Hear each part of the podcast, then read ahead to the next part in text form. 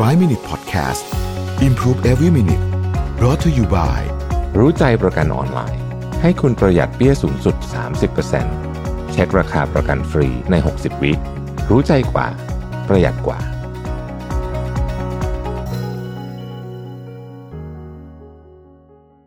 สวัสดีครับ 5 minutes good time นะครับ วันนี้ผมอยากชวนทุกคนมาสร้างช่วงเวลาดีๆ ใน 5 นาทีกับการแชร์ประสบการณ์การทำงานระหว่างองค์กรเล็กกับองค์กรขนาดใหญ่นะครับท่านที่ถามมาเนี่ยบอกว่าผมมีเรื่องอยากปรึกษาเกี่ยวกับการเปลี่ยนที่ทำงานนะครับ ปัจจุบันทำงานในองค์กรขนาดใหญ่ตำแหน่งที่ทำมีพนักงานมากกว่า 5 คนนะครับ รู้สึกรู้สึกเติบโตช้าแข่งขันสูง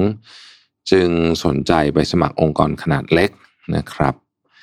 เอ่อเป็นองค์กรเล็ก ๆ ที่หนึ่งตำแหน่งมีหนึ่งคน ปัญหาคือไม่รู้ว่าองค์กรแบบนี้จะมีลักษณะการทำงานแบบไหน ต้องเตรียมตัวเตรียมใจอย่างไรบ้างนะครับอันดับแรกเลยเนี่ยสิ่งที่แตกต่างกันระหว่างองค์กรเล็กกับองค์กรใหญ่ที่เรามักจะเจอเนี่ยนะก็คือเรื่องของระบบนะฮะองค์กรใหญ่เนี่ยมักจะมีระบบที่ดีกว่า อันนี้ผมหมายพูดถึง process การทำงานโดยทั่วๆไปนะครับคำว่าระบบที่ดีกว่านี่มันหมายถึงอะไร คือ ระบบที่ดีกว่าเนี่ยบางทีมันจะมีความชัดชัดเจนมากกว่าว่า เอางานแบบนี้ขอบเขตของงานคือแค่นี้ฉันทำแค่นี้พอแล้ว เพราะว่าองค์กรใหญ่เนี่ย โดยเฉพาะองค์กรที่ใหญ่มากเนี่ยนะครับเขามักจะผ่านกระบวนการในการจ้างที่ปรึกษานะครับมีการทำ lean process มีการทำเอจาแบบเยอะมากอะนะฮะไม่ใช่ทุกไม่ใช่ทุกที่นะแต่ว่าหลายที่ที่ผมเคยเจอหรือแม้แต่บริษัทที่ผมเคยทำงานในอดีตที่เป็นองค์กรขนาดใหญ่เนี่ย ก็จะทำพวกนี้เยอะ นะครับคือเขาจะมีทีมทีมหนึ่งเลยที่คอยจัดการเรื่องพวกนี้นะครับซึ่งแน่นอนว่าองค์กรขนาดเล็กเนี่ยก็จะทำเรื่องพวกนี้ลำบาก เพราะฉะนั้น process ในองค์กรขนาดเล็กเนี่ยจึงหลายหลายที่จึงมีปัญหานะครับเอ่ออย่างไรก็ดีนยุคยุคสมัยมันก็เปลี่ยนเนาะยุคหลังๆมาเนี่ยผมรู้สึกว่าองค์กรขนาดใหญ่เอง ก็พยายามจะลด process ที่เคยที่เคยมีในอดีตกันเพราะ process พอมีเยอะเกินไปนะฮะพอมันมีเยอะเกินไปถึงจุดหนึ่งปุ๊บเนี่ยมันเริ่มทำให้ช้า แล้วยุคนี้ธุรกิจช้าไปต่อยากนะครับ เพราะฉะนั้นกระบวนการพวกนี้ก็จะถูกปรับ คือองค์กรขนาดใหญ่ก็จะทำตัวเล็กลงต้องใช้คำนี้แล้วกันนะฮะหรือว่าถ้าเกิดว่าเราได้ยินศัพท์ของผู้บริหารรุ่นใหม่ๆ ที่องค์กรทำงานองค์กรขนาดใหญ่ก็จะบอกว่าเราอยากทำตัวเหมือนสตาร์ทอัพมากขึ้นนะครับซึ่งสตาร์ทอัพเนี่ยจริงๆ ถ้าเป็นสตาร์ทอัพจริง ๆ เลยเนี่ยนะฮะแบบเพิ่งเริ่มเริ่มๆเนี่ยแทบจะไม่มี process อะไรเลย ทุกอย่างนี่คือแบบค่อนข้างมีความมารุมมาตุ้มสูงมาก ๆนะครับ อันนั้นคืออันที่หนึ่ง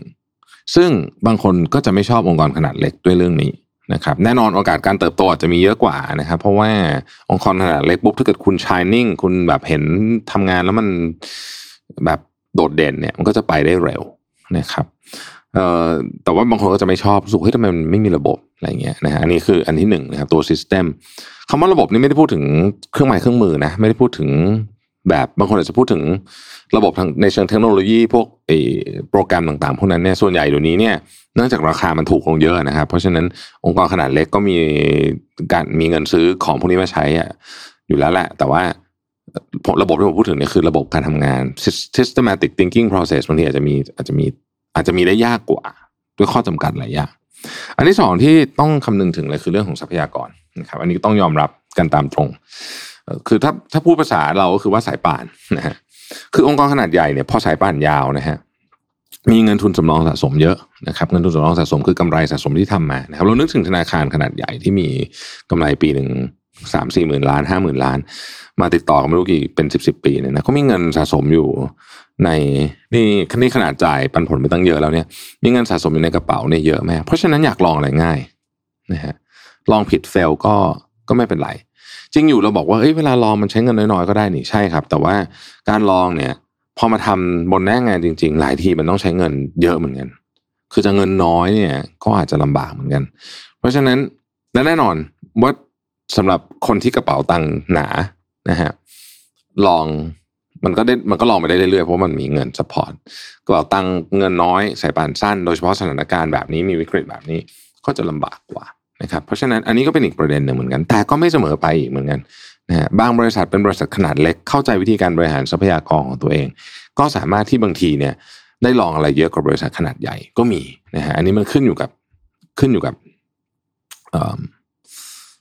นโยบายขึ้นอยู่กับหลายอย่างนะครับ อีกเรื่องหนึ่งคือความยืดหยุ่น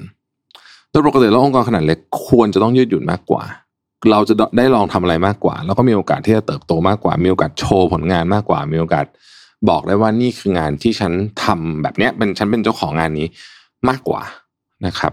โดยส่วนใหญ่จะเป็นแบบนั้นนะฮะองค์กรขนาดใหญ่เนี่ยทุกอย่างโดยความที่มันใหญ่มันก็จะมีซิสเต็มมีนู่นมีนี่ทำให้บางทีเนี่ยเราก็พูดยากเหมือนกันว่าเอ๊ะไอของที่มันสำเร็จมาเป็นชิ้นเนี่ย ฉันทำตรงไหนบ้างนะฮะแต่ก็ไม่เสมอไปอีกอะบางบางองค์กรขนาดใหญ่เขาก็ทำได้ เพราะฉะนั้นมันไม่มีกฎเกณฑ์ตายตัวนะครับ องค์กรขนาดเล็ก อาจจะทำให้เรามีโอกาสได้ใกล้ชิดกับผู้บริหารระดับสูงมากกว่า เพราะว่าคนมันน้อยใช่ไหมก็อาจจะได้เรียนรู้จาก ถ้าเกิดว่าเรารู้สึกอยากเรียนรู้คนนี้เนี่ยนะฮะสมมติอยากอยากจะใกล้ชิดกับซีอเนี่ยเพื่อที่จะเรียนรู้เนี่ย องค์กรขนาดเล็กก็น่าจะมีโอกาสเยอะกว่านะครับอย่างไรก็ดีเนี่ย ผมคิดว่ามันไม่มีอะไรตายตัว แล้วก็ไม่มีอะไรที่สามารถฟันธงได้อย่างแน่นอน ต้องขึ้นอยู่กับตัวเราเองด้วยว่าชีวิตเราเราอยากได้อะไร เราอยากได้ ความนิ่งสงบทำงานแบบเอ่อแบบทำงานเสร็จปุ๊บเรากลับกลับบ้านแล้วก็แล้วก็อย่างนั้น หรือว่าเราต้องการแบบต้องการเรียนรู้ต้องการที่จะดิกต้องการที่จะสร้างระบบขึ้นมาใหม่จากที่ที่มันไม่มีระบบเลยอะไรเงี้ยผมคิดว่าถ้าเราเข้าใจตัวเองว่าเราอยากได้อะไร เราก็จะรู้ว่าจริงๆแล้วเนี่ยเราควรจะทำงานในองค์กรแบบไหนนะครับ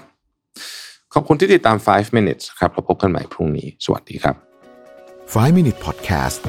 Improve Every Minute Presented by รู้ใจประกันออนไลน์ ให้คุณปรับแต่งแผนประกันได้ตามใจ ซื้อง่ายใน 3 นาที ปรับแต่งแผนที่เหมาะกับคุณได้เลยที่รู้ใจ .com